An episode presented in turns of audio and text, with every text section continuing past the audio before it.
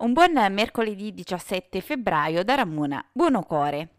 L'Istituto Pascal e l'Università Federico II di Napoli hanno individuato un'altra variante del Covid-19, mai individuata prima in Italia. Di questa variante al momento non si conoscono il potere di infezione né altre sue caratteristiche, come accade per molte varianti rare del virus.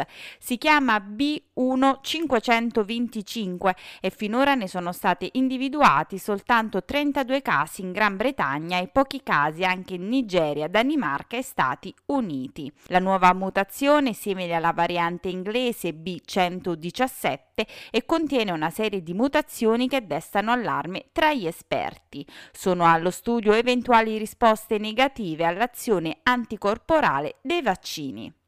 La FENAILP chiede il ripristino in tempi brevi della strada statale 163 Amalfitana, di sequestro dell'area e ripristino della viabilità e quanto ha scritto il delegato della Federazione Nazionale di Rappresentanza di Imprenditori e Professionisti operanti in tutti i settori della micro, piccola e media impresa di Amalfi Franco Florio, alla Procura della Repubblica di Salerno, al Presidente della Regione Campania Vincenzo Di Luca, al Presidente della Provincia di Salerno Michele Strianese e al sindaco di Amalfi Daniele Milano in relazione ai lavori di messa in sicurezza del costone roccioso franato il 2 febbraio scorso e al rifacimento della carreggiata.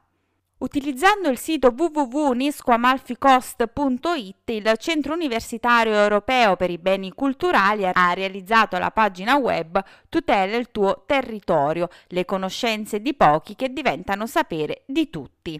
La pagina ha la finalità di raccogliere le segnalazioni di cittadini e visitatori sulle situazioni di pericolo rilevabili in costiera amalfitana, girarle agli organi competenti, ai media locali e soprattutto monitorarne il seguito. E concludiamo con un report dei casi Covid in costiera. Nella giornata di ieri sono stati registrati fortunatamente solo tre guariti, uno a Positano e due a Maiori. In costiera amalfitana quindi si contano in totale 1611 casi, di cui 157 attualmente positivi, 1439 guariti e 17 decessi. Questa era l'ultima notizia, l'appuntamento con le news locali torna puntuale domani, non mi resta che augurarvi un buon proseguimento di giornata.